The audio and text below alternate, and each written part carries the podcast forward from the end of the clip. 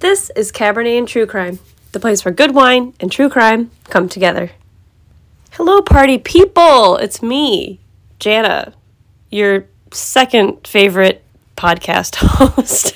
I probably don't even make the list. That's okay. I don't care because I'm my own favorite podcast host.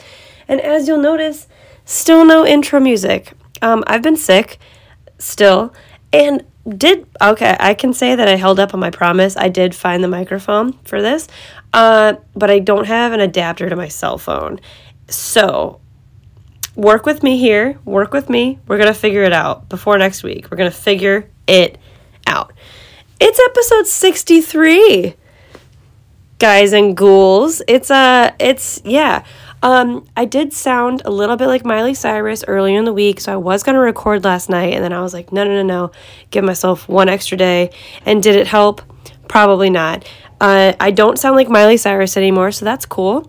Uh, I am back into, and actually, I was going to say, I had to sacrifice going through Spider City to get the microphone because my office is just the space where wolf spiders really like to hang out for some reason.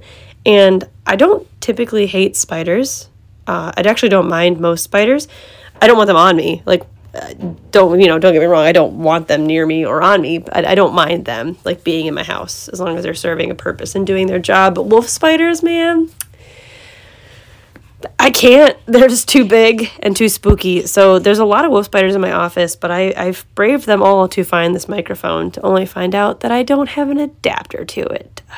So that being said, um, I did ho- I did hold my promise, and I am in Spider City again because I'm trying to use this room.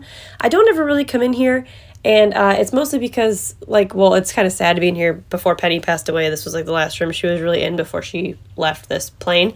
And so like being in here reminds me of her. But like there's I can't just let there be a whole room in my house that I don't use cuz that's just kind of weird. So like I'm making myself be in here and enjoy this space. So have have your little dab of mental illness for the day. Enjoy. Hope the flavor's good.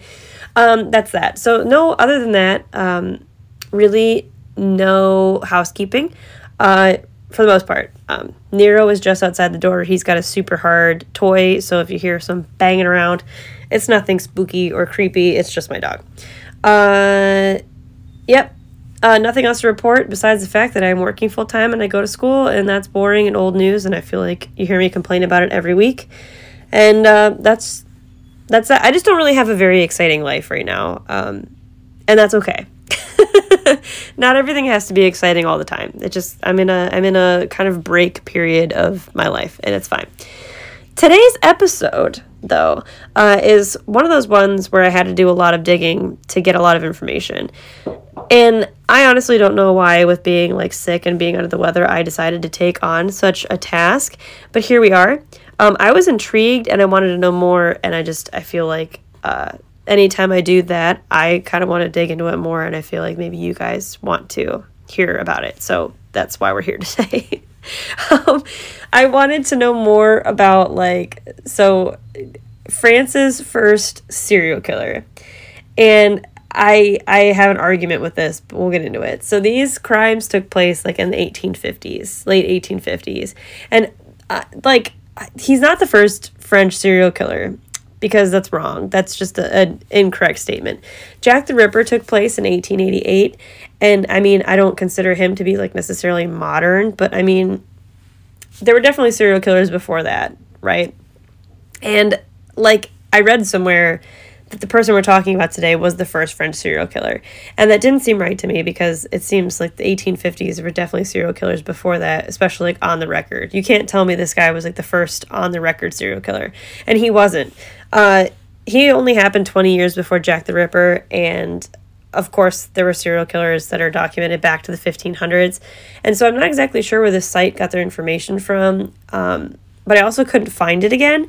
So I don't I could have just imagined that and went down like a rabbit hole to prove something to myself. Uh, but he's not the first French serial killer. So if you see that, this guy is not him. So plot twist. he's not the guy. Either way, no matter if he was the first, the 50th, the 107th, I'm not sure. But we're talking about Martin Dumollard today, um, which I'm sure there's a very way more French way to say that, but the American version that I'm going to go with today is Martin Dumollard.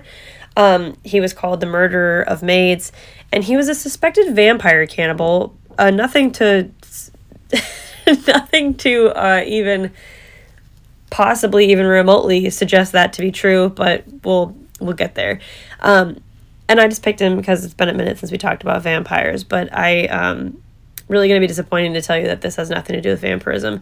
And I still don't know anything about vampires. If you know, you know. So Martin was born in 1810, um, June 22nd, 1810. His father was from Pest, Hungary, which I would, here's a rabbit hole. I this is the eastern part of Budapest, which I didn't realize for like a super long time. Buda and Pest were separated by a large river, and it wasn't until like 1849 or the 1850s that the two regions were connected to make Budapest. So you learn something new every day.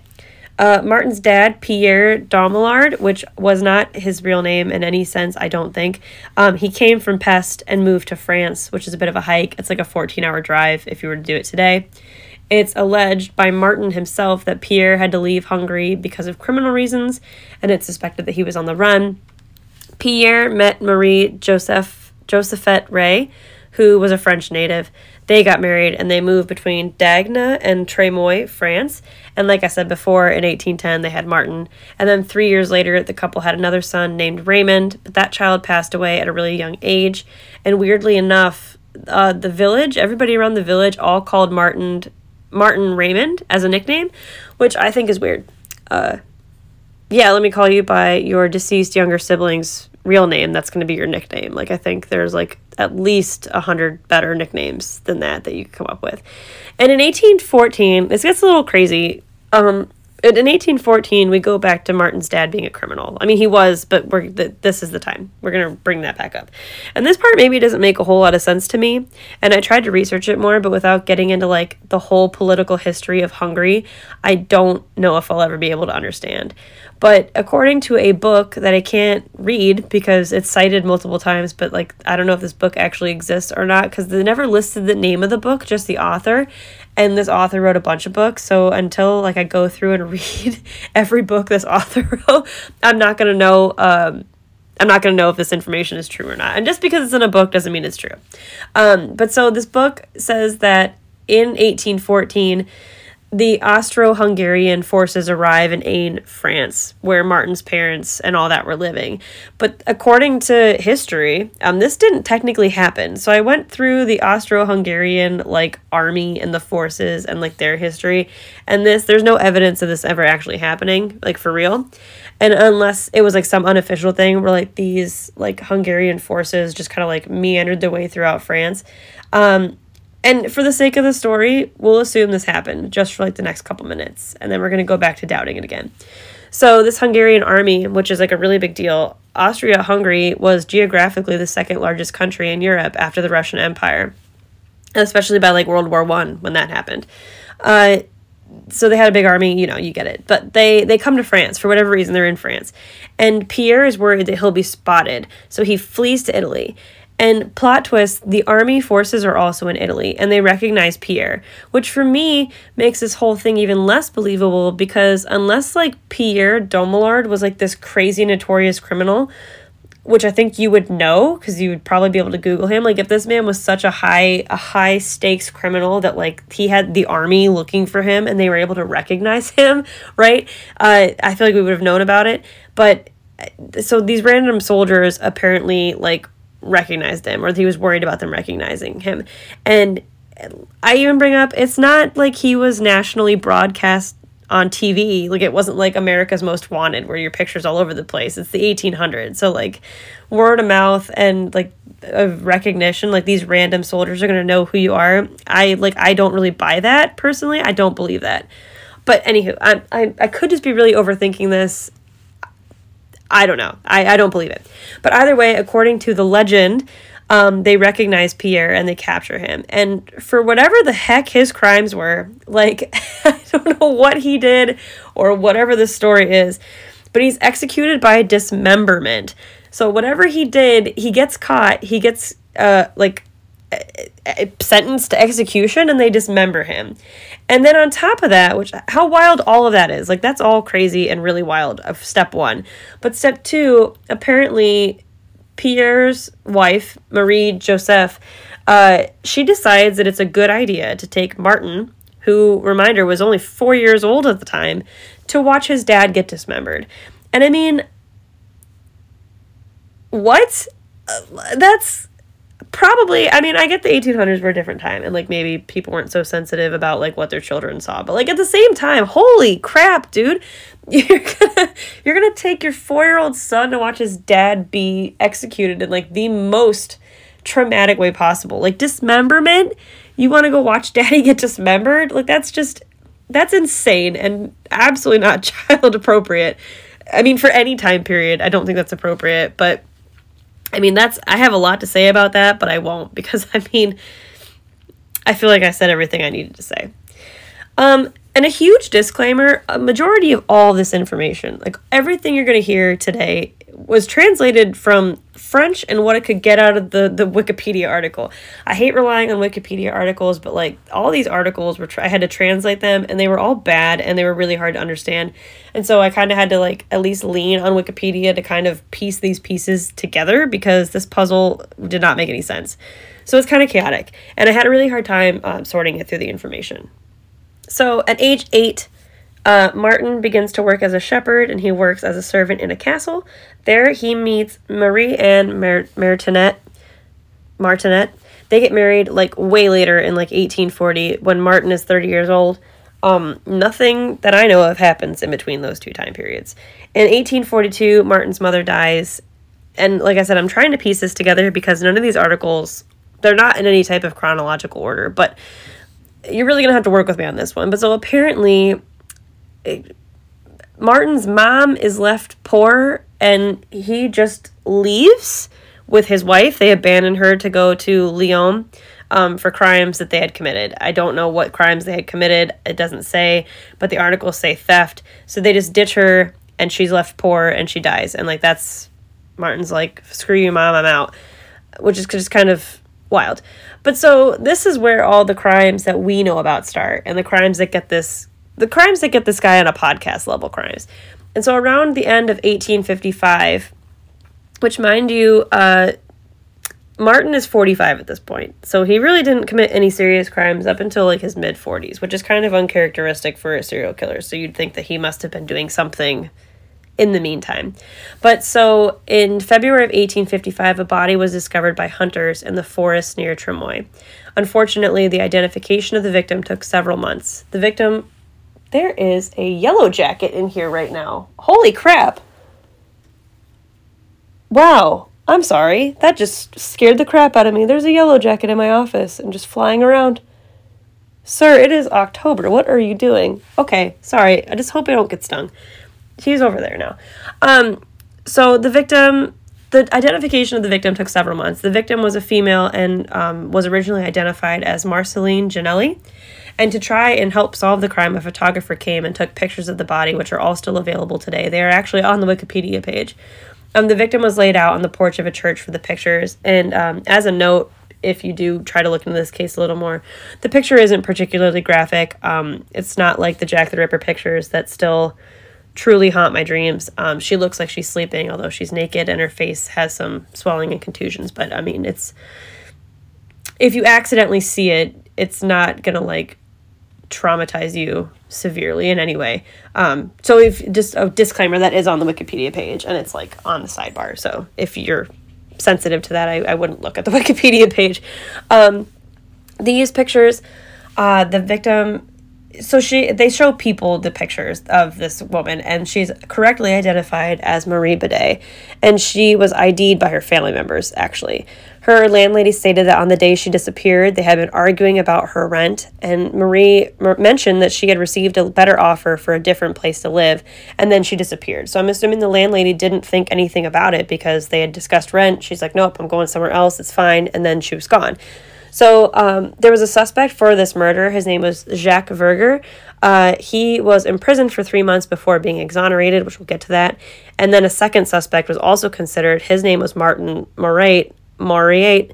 Um, and this didn't pan out to anything as he was in prison at the same time Marie Bidet was killed. So the case goes unsolved. On March 4th, Olympe Aluebert uh, came forward saying that she had been assaulted. She said that on February 25th, a man approached her offering her a good, well paid place to work. She was looking, uh, he was looking for a servant. The following Sunday, which would have been that March day, he picked her up and took her to his home where she was assaulted, but she was able to escape. Um, her description of the man said that he has a misshapen lip. He inspired with confidence despite his swollen lip with his good nature. Um, speaking French very well, he seemed to be in his 50s. In September of that year, uh, Josephette Charletti, who was a servant already, said that a man had approached her to come work for him as a servant. She said that the man had repeatedly asked her about any savings that she might have had, which made her uneasy and she didn't trust him. She said that she would meet him the next day but returned to her home village instead. She filed a complaint against the man. In late October, this man, Martin, tried the same tactic on another woman, Jean Marie Bourgeois. He offered her to become a servant for him, and they um, they had to travel to his farm. Like so, it, his farm, from my understanding, is kind of a hike away from these places where he's like searching for women to be his servants. So it's like it's at least a day trip because there's a couple stories where they they camp out overnight. So like it's not just a well, I live five minutes down the road. Like let's head over there. Like it's you got to plan for it. Like these people, he's offering people's jobs. They have to pack to leave to travel. so he offers her to become a servant for him, but they have to travel to his farm wherever it was. And they agreed to leave the following day. And as they got going, Jean Marie became increasingly suspicious of this man.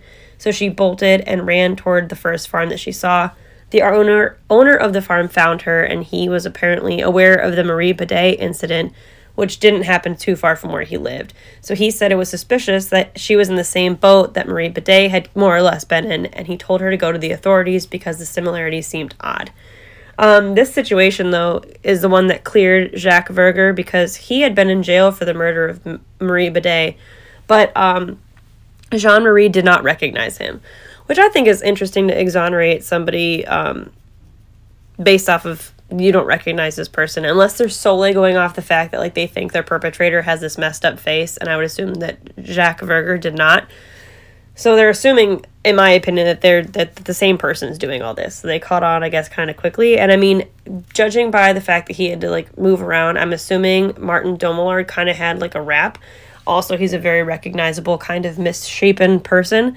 So i think that like maybe those two combinations come like together or like oh well you're not this weird misshapen dude that we've got kind of have a name for, so you're good type of deal. I don't know. In November of 1855, and we're backtracking just a smidge, um, Dumollard was able to convince 22 year old Victorine Perrin to go with him. Uh, he told her that she'd have a good place to stay, so it doesn't even really sound like he was necessarily trying to hire her, but she packed up all her stuff and apparently put all her valuable goods into a small trunk, which Martin offered to carry. And halfway to his home, where they were headed, Martin just took off with the trunk and the girl's possessions, stealing basically everything she owned.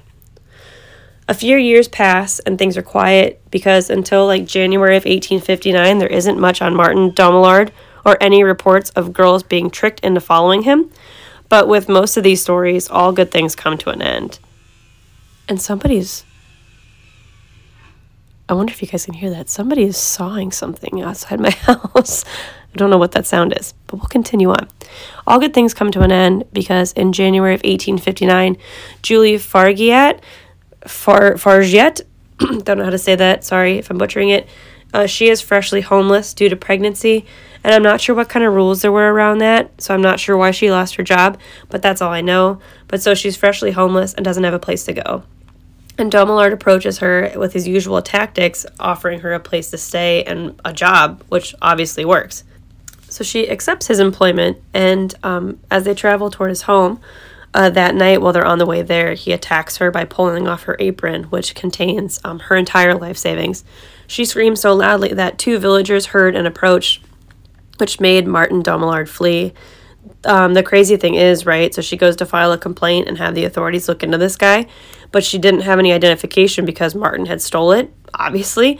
So because she didn't have anything and she didn't have any ID or anything, she actually gets charged with vagrancy. So like they they charged her with the crime of being homeless, which is just such a fucked up thing, right? And I'm sorry, I'm starting to lose my voice.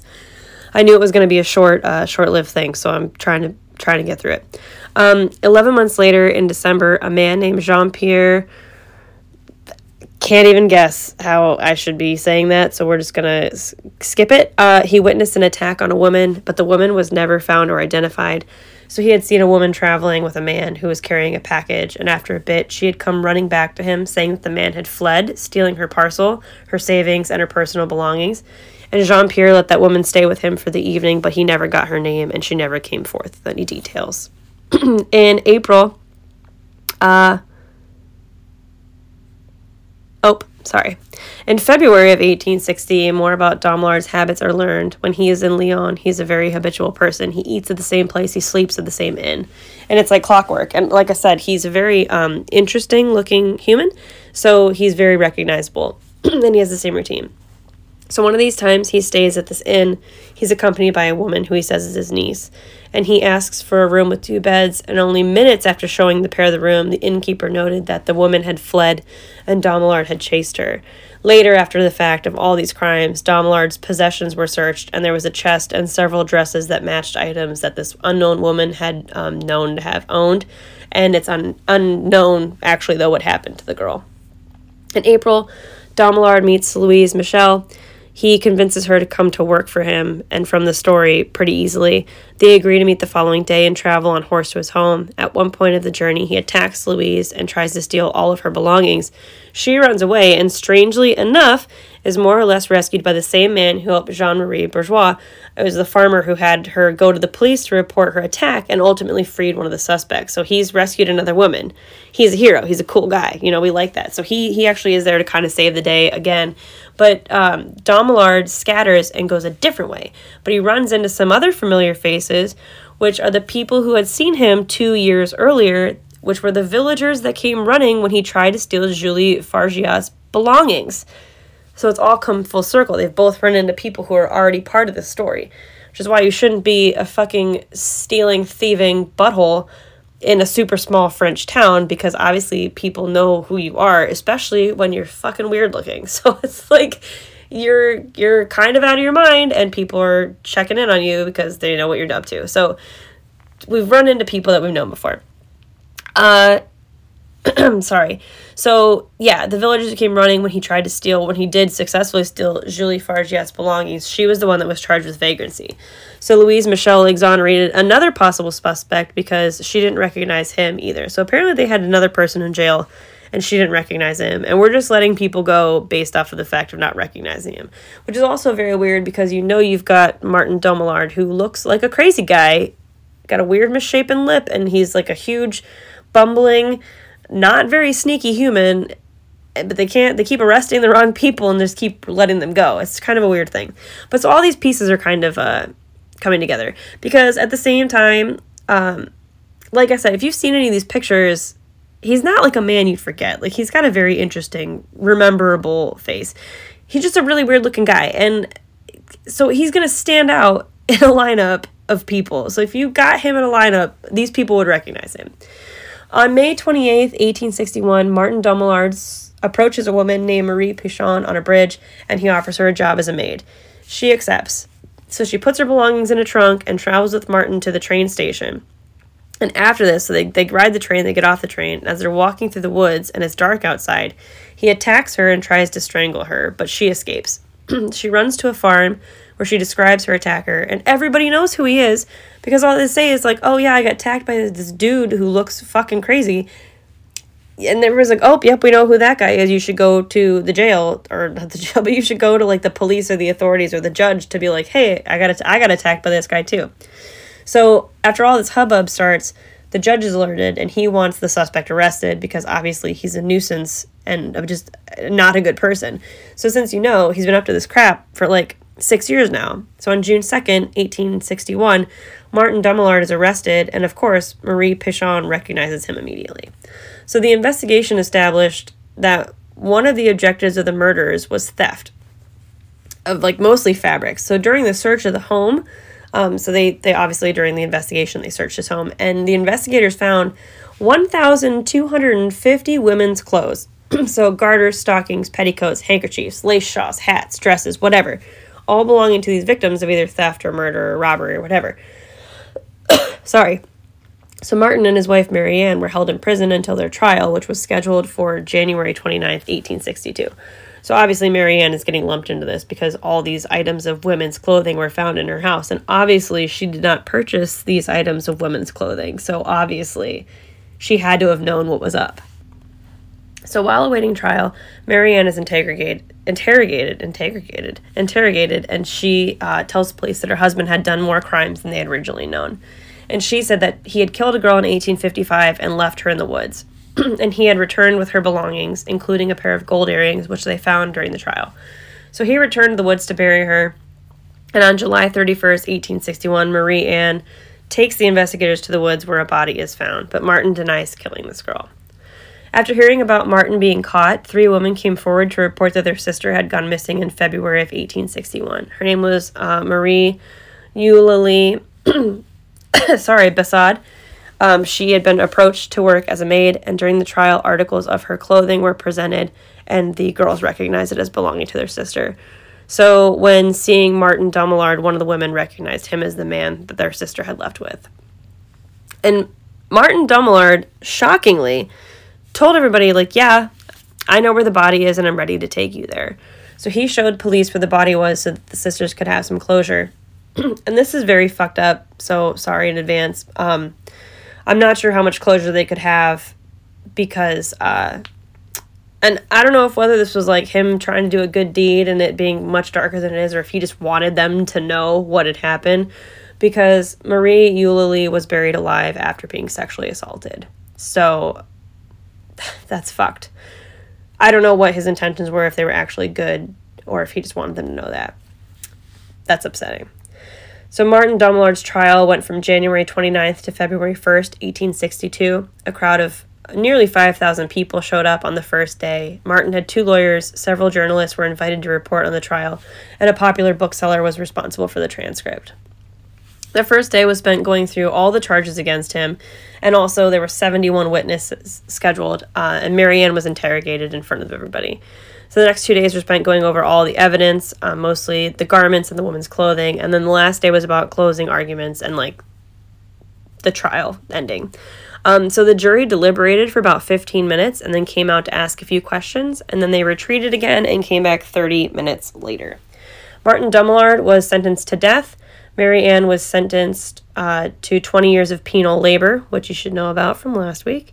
Um, plot twist, but not a plot twist. Marie Anne did not survive the 20 years of penal labor. She died in prison in 1875. Martin tried to appeal his death sentence, but it didn't work. Um, thank goodness. He was chosen to be killed by guillotine, which is, I think, maybe he should have been the one dismembered, maybe not guillotine. But on March 7th, 1862, everyone made preparations for Martin's execution. He was allowed to eat uh, his last meal with Marie Anne and on March 8th at 4 a.m., he arrived back to a crowded um, area awaiting his execution. He met with the priest, drank a cup of coffee, and enjoyed a glass of Madeira wine. Um, and actually, it was a big deal because they tried to have the execution super early so that people wouldn't show up to it. Uh, like, maybe not so huge of a crowd. But even though it was at like 4 in the morning, there was already a crowd there. Martin Dumollard was executed by guillotine at 7 a.m. that morning. Uh, he was buried in an unknown location, but his head was not buried with him. Um, it was put in a special box and sent to uh, the Lyon Medical School, where it was studied intensely. His face skin was put on a mold, like a bust, to highlight his misshapen lips, but it's it's made with his skin, like his real skin. And then there's a three-dimensional head that was made out of clay that is also kind of part of the set. And his skull and head were kind of forgotten about after the fact. Um, skull and head, his skull and like skin I guess, were forgotten about. Um, and it was remembered in the 60s that they had it, so they were looking at it again. And at first, I'm not sure if it's accurate. I thought they were like trying to figure out what was going on, like in his noggin, like the brain, but they didn't save any of that. Um, but they determined that he had a tumor, like a benign tumor under his lip, and that's why he was so goofy looking. Um, don't know if that's why they saved his everything for that, unknown. Um, but the clay head and his real skin mold head are at the Testut Latarjet uh, museum. Do with that information what you will. Um, funny thing is, is that like you know I think last week I mentioned Les Mis and the whole story of Les Mis, but a notable reference uh, to Dumollard is in Les Mis. Uh, Victor Hugo wrote, Five years, it will be said, is unlikely. Alas, it's true. Social suffering begins at any age. Have we not seen recently the trial of a man named Dumollard, an orphan who became a bandit, who, at the age of five, say official documents, being alone in the world, worked to live and stole? So he's in Les Mis. I didn't know until after, like, once I got to this part. So it's a complete coincidence. Um, the vampire thing didn't come till later. Um, and I don't I don't even know where the vampire thing came from because in any type of research I didn't find anything like any serious allegations of him being vampiric or like drinking people's blood. But it was on like one weird article of like like a weird vampire not fetish website but like a weird vampire like website. But uh, he wasn't a vampire. Also all the information like on the website was wrong but that wasn't the only place I saw him being a vampire. There was a couple other things. So I don't know where people got that from or like why that was a rumor that spread, but it, it is what it is, I suppose. Because there's nothing, there is absolutely nothing that I saw to suggest that he was a vampire or that he drank people's blood. That seems pretty far fetched and like not super likely in this case. And I just think he was primarily a thief who happened to uh, kill people occasionally. Like he he's considered a serial killer by the definition of serial killers. And yes he killed people. But like it that, that doesn't seem at least from like what we know that was like his intention. Like he didn't set out for the sole purpose of like killing people. It seemed like he set out to steal from people. Um but i don't know. I don't know the guy. I never met him. And that's that. That's episode 63 isn't that crazy? We're cruising right along. I say that every week but it feels good to be moving and doing stuff again.